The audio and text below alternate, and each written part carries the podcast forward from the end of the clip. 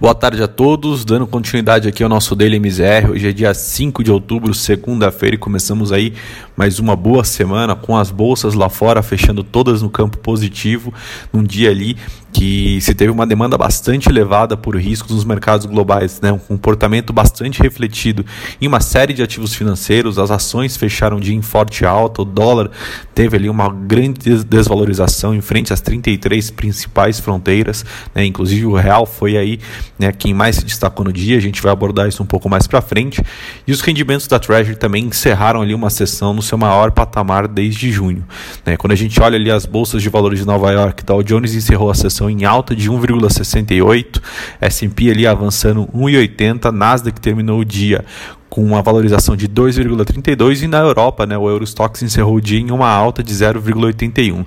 É, lá fora, né, segundo os agentes financeiros, esse o otimismo ele foi muito deflagrado por uma menor incerteza em relação à política dos Estados Unidos.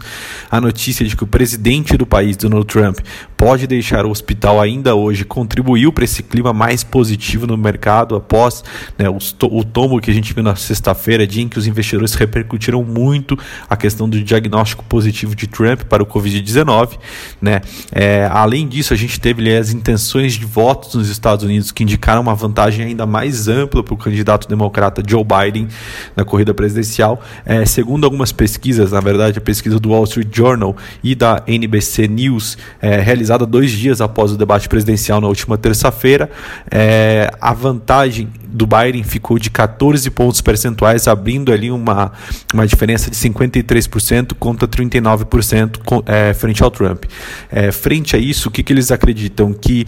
o governo tende a fazer uma retomada ali em, em termos da discussão do pacote de estímulos, até mesmo para que o presidente consiga ali angariar e diminuir essa distância, colocando ele de volta ali, é, cedendo um pouco ali para algumas das exigências do Partido Democrata. E aí, naturalmente, isso foi refletido num cenário externo muito mais propício a risco, uma vez que os investidores, vendo ali um cenário mais positivo para o pacote de estímulos, voltam é, a, a, ver ali uma recuperação mais rápida também, principalmente da economia americana.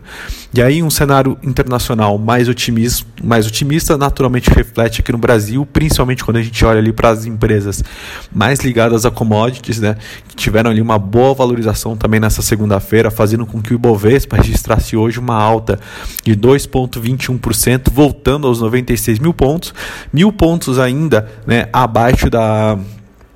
abaixo do patamar que ele estava antes da questão do, do pacote ali do renda cidadã, né, que aí também foi o segundo fluxo de notícia positivo, principalmente aqui no mercado local brasileiro, né, as incertezas envolvendo a questão fiscal é, ficaram um pouco de lado hoje à medida que o, o senador Márcio Bittar, representante do governo no Senado, afirmou que está estudando apresentar uma nova, uma nova proposta financeira para o Renda Brasil, né, nesta quarta-feira de manhã, e que tudo ali deve passar pelo CRI do, do ministro Guedes, além né, de ressaltar ali a questão de manter né, o teto de gastos daqui para frente, que é ali o principal foco dos investidores locais em relação ao, aos riscos fiscais para o Brasil.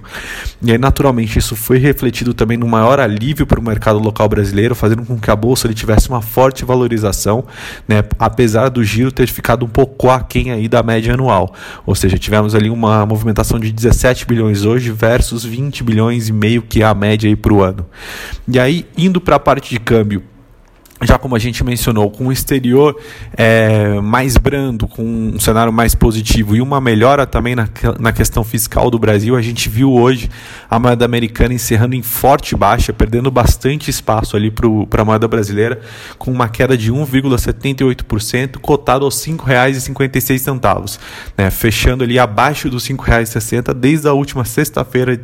dia 25 que a gente não via a moeda americana nesses patamares, refletindo muito o que a gente mencionou do mercado externo e também essa proposta aí do governo de, de melhorar ali o financiamento para a renda cidadã, né, que tira um pouco também a pressão é, fiscal do Brasil, como a gente mencionou. E aí, naturalmente, esse, esse alívio na política local, né, a, é, e com, com os comentários ali em relação a, a, a, a, manutenção do teto de gastos e também a questão ali de reajustar o financiamento do renda cidadão fez com que o mercado de juros também tivesse um alívio,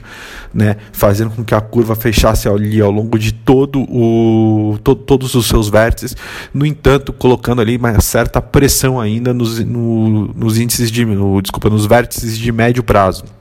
à medida que quando a gente pega a diferença do DI de janeiro 21 para o janeiro 22 ainda estão em níveis bem elevados, colocando ali que o Banco Central teria que levar né, a Selic para 5% já no final do ano que vem. Ou seja, coloca uma inclinação muito grande ainda nesse curto, nesse curto prazo da, da curva, mostrando que o mercado, apesar de um alívio, ainda tem uma certa preocupação em relação a essa questão, a essa questão fiscal do Brasil, né, e naturalmente isso fica é, bastante exposto na curva de juros. Bom, por hoje essas são as notícias. Amanhã a gente volta com mais informações. Muito obrigado.